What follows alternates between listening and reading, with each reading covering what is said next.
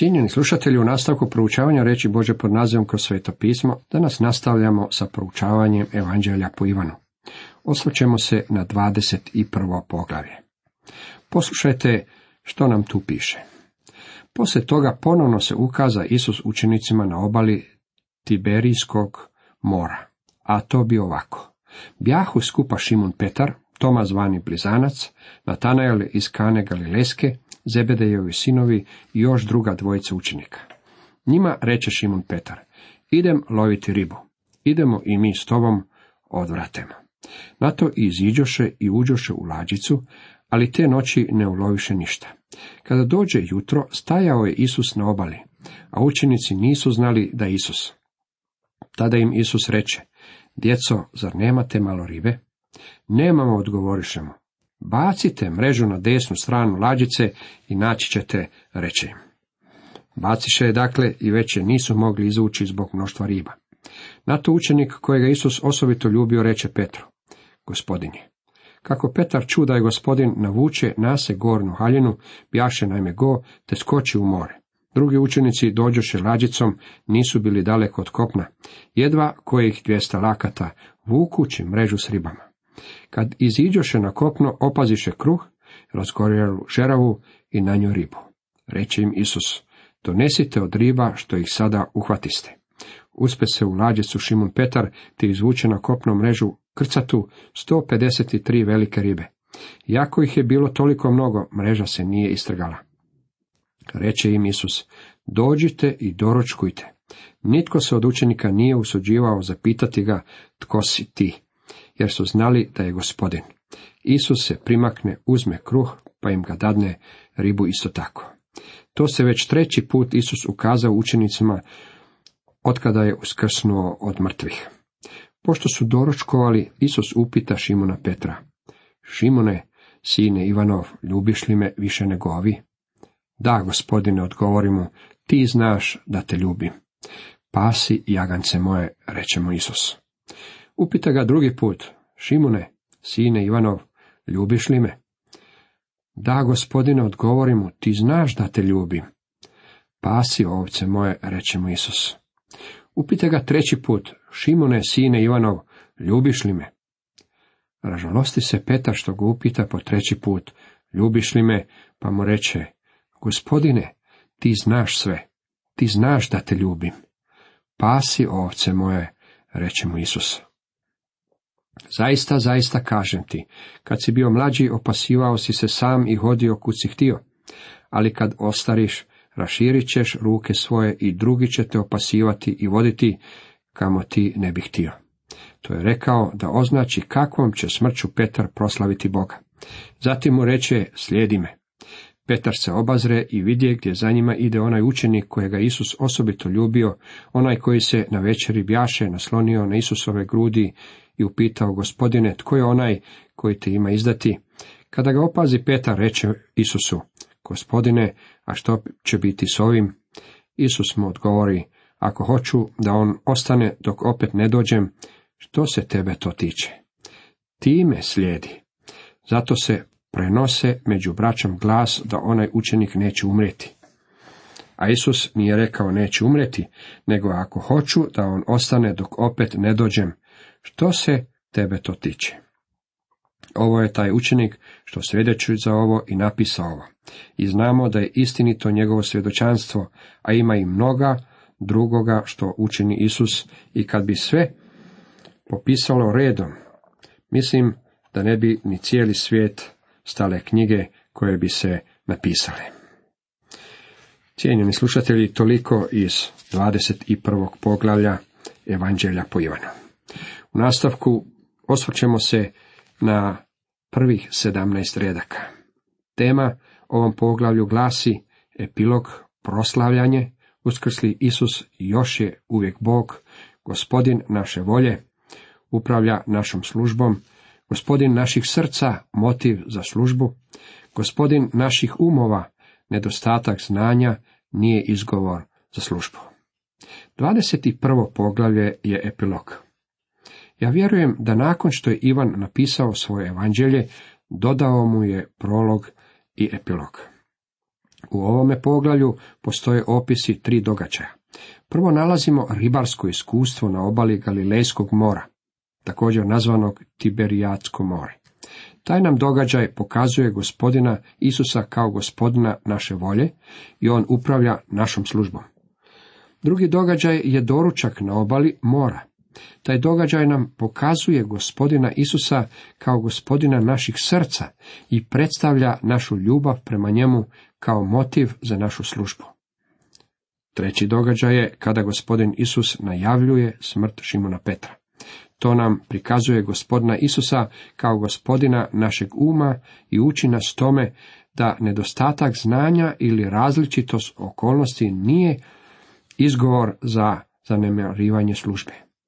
Cijelo poglavlje otkriva nam da je uskrsli Krist još uvijek Bog. Gospodin naše volje upravlja našom službom. Poslije toga očitova se Isus ponovno učenicima na Tiberijadskom moru, očitova se ovako. Bjahu zajedno Šimun Petar, Toma zvani Blizanac, Natanael iz Kane Galilejske, zatim Zebedejevi i još druga dva njegova učenika. Kaže im Šimun Petar, idem ribariti. Rekoše, idemo i mi s tobom. Izađoše i uđoše u lađu, ali te noći ne uloviše ništa. Maleno Galilejsko more izuzetno je povezano sa službom našeg gospodina.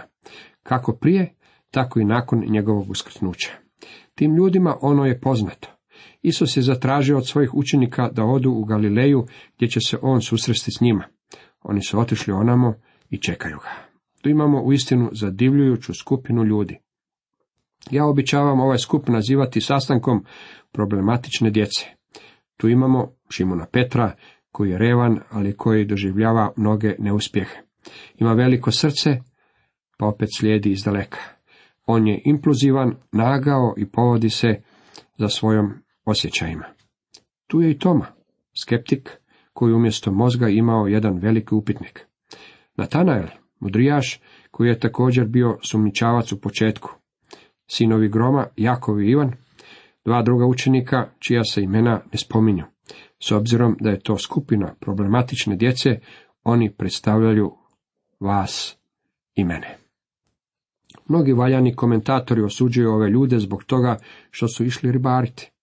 Bilo kako bilo, gospodin ih nije ukorio kad je došao k njima. Oni su bili u Galileji po njegovoj zapovjedi. Bilo je proljeće, paskalno doba. Topli južni vetrovi stvarali su valiće na obali i veće valove na moru. Okolne gore bile su zelene i počeli su cvjetati divlji cvjetovi. Prije nekoliko godina sam neposredno nakon uskrsa vidio kako to izgleda. Mislim da je to sve bilo još ljepše prije 19. stoljeća. Oni su već dosta dugo čekali da gospodin Isus dođe. Petar je bio onaj koji je bio vrlo nestrpljiv. Nakon što se ushodao gore dolje i nakon pogledavanja po on je bio onaj koji je rekao, idem ribariti. Šestorica drugih učenika mu se pridružiše. Ribarili su cijelu noć i ništa nisu ulovili. Ovo je vjerojatno jedina istinita ribička priča ikad ispričana. Dr. Scott nazvao je ovo promašajem eksperata. Ti su ljudi ribarili cijelu noć i ništa nisu ulovili. I ranije su već bili umorni. Međutim, sada su bili umorni i isfrustrirani. Lako je ribariti kad ulovite ribu, ali kad je ne ulovite, onda postajete isfrustrirani. Oni su svakako znali kako treba ribariti. Na koncu, na taj su način osiguravali svoju egzistenciju. Međutim, taj neuspjeh u ribarenju bio je u Božjem planu za njih. Tada je osvanulo jutro i to je sigurno bilo veličanstveno jutro na Galilejskom jezeru. Ja sam bio ondje ujutro. Jednostavno sam se osjećao potaknut, zaviknuti kad sam se sjetio ovog događaja. Kad je već svanulo, stade Isus na kraju, ali učenici nisu znali da je to Isus. Mislim da je to bilo normalno iskustvo. Isus je bio u svom proslavljenom tijelu i oni ga nisu mogli prepoznati, no oni su također bili i dosta udaljeni od obale, a u rano jutro teško odrediti ljude na obali. Kaže im Isus, dječice, imate li što za prismok? Odgovoriše mu, nemamo. Reč za djeco je kao da im je Isus rekao, gospodo, to nije izraz tepanja, kad, kad bismo rekli, draga dječice, kako to nalazimo u prvoj Ivanovoj. Njihov odgovor je vrlo kratak, ne. Zanimljivo je koliko čovjek može biti rječit, a koliko je malo spreman reći o svom neuspjehu i promašaju. Oni su mu odgovorili, međutim nisu uopće željeli razgovarati s njim.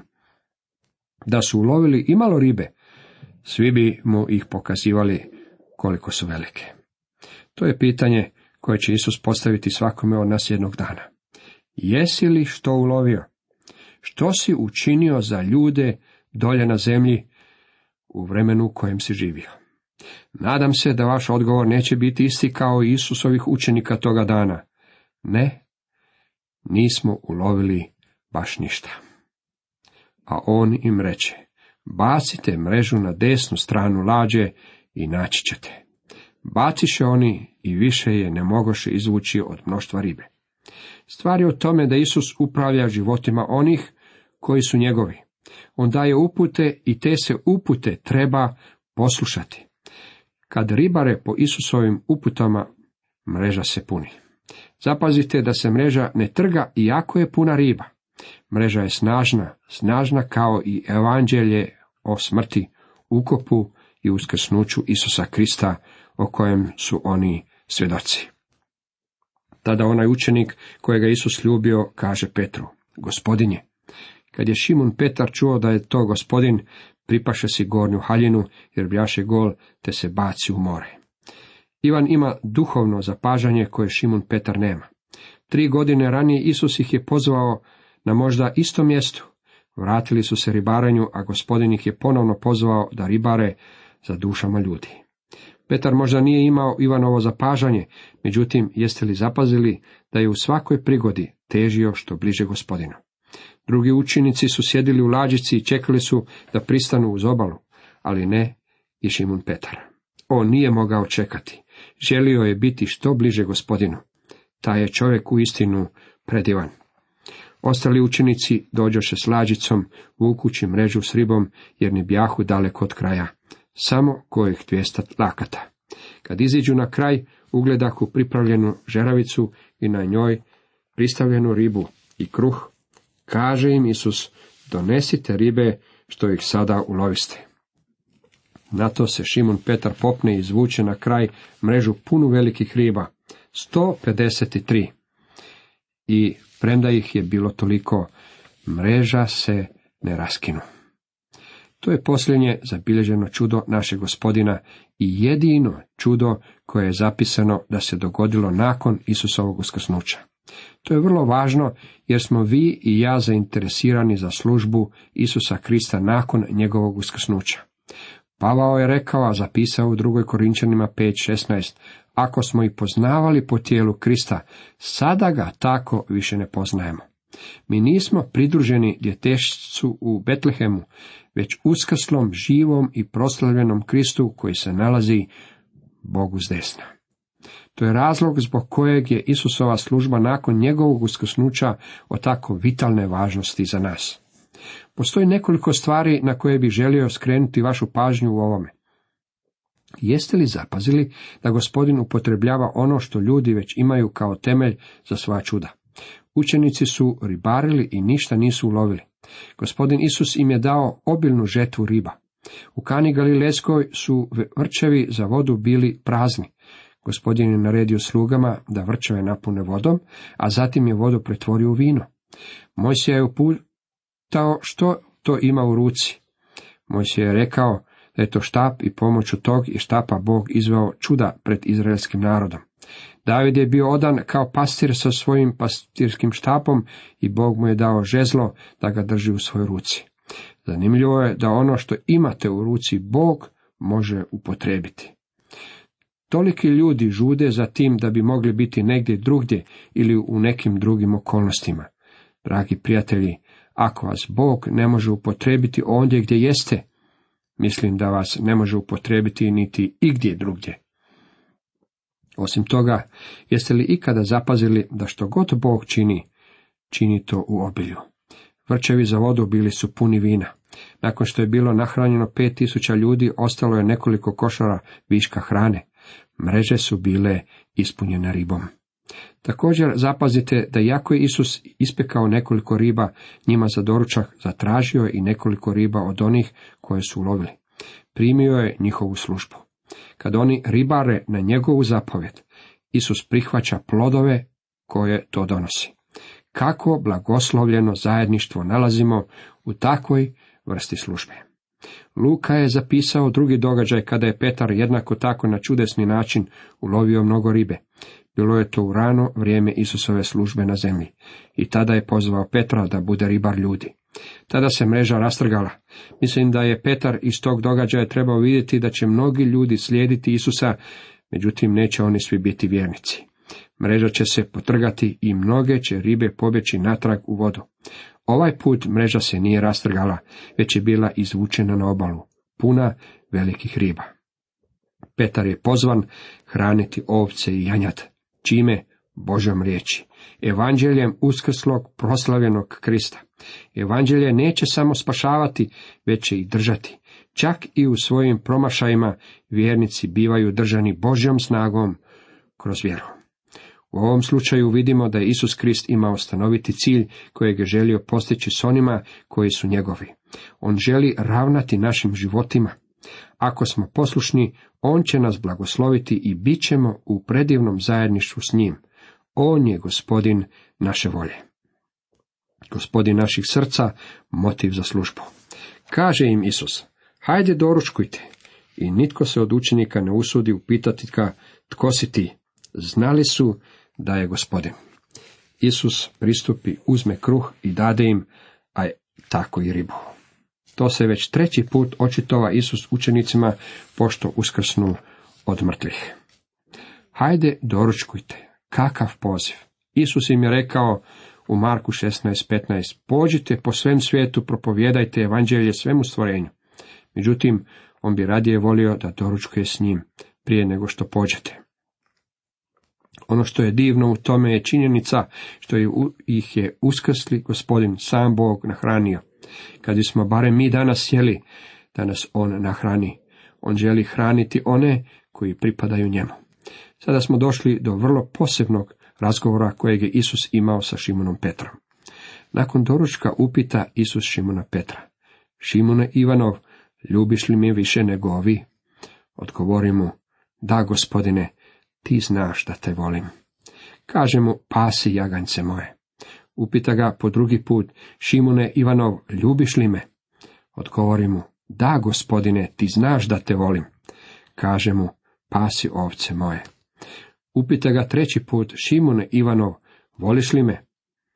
Ražalosti se Petar što ga upita treći put, voliš li me? Pa mu odgovori, gospodine, ti sve znaš. Tebi je poznato da te volim. Kaže mu Isus, pasi ovce moje. Naš gospodin poziva Šimona Petra, tog posrčućeg, neuspješnog i nespretnog učenika u službu. Iz ovog razgovora učimo jednu vrlo važnu pouku. Ljubav prema spasitelju je preduvjet za službu. Naš je gospodin tri puta pitao Šimona Petra, a ovaj je tri puta odgovarao. Nadalje, tri puta nalazimo da mu je naš gospodin dao poslanje. Zašto tri puta? Dr. Godet pretpostavlja da razlog za ovo leži u činjenici što je Šimun Petar zanijekao Isusa tri puta, pa je tako trebao tri puta potvrditi svoju predanost. To je bez sumnje dio razloga, međutim postoji tu još nešto. Zanimljivo je zapaziti da je Šimun Petar zajedno s drugim učenicima bio pozvan u službu. Bio je pozvan na apostolstvo, nakon čudesnog ulova ribe. Ako se sjećate događaja s tim ribarenjem, zabilježenim u evanđeljima po Marku i Luki, sjetit ćete se da su se mreže razderale nakon što je naš gospodin preuzeo kontrolu nad ribarenjem. Nakon toga učinio ih je učenicima. Nadalje ćete se sjetiti kako je Šimon Petar izgubio svoje poslanje pokraj malene vatre, koja je bila zapaljena u dvorištu dvora velikog svećenika u noći, kad je Isus bio uhićen. Šimon Petar je bezumno ušao unutra ugrijati se i učinio je kobnu pogrešku svog života. On je zanijekao svog gospodina tri puta. Nije trebao ući onamo, međutim ušao je, kad je ušao, tada je učinio ovaj najniži čin nijekanja, izdaje. Nije li zanimljivo što sada na obali Galilejskog mora, pokraj vatre, nakon čudesnog ulova ribe, gospodin Isus vraća Šimunu Petru njegovo poslanje. Tu je gospodin vratio Petra u službu. Kakva li je to slika duhovne ljepote? Cijenjeni slušatelji, toliko za danas.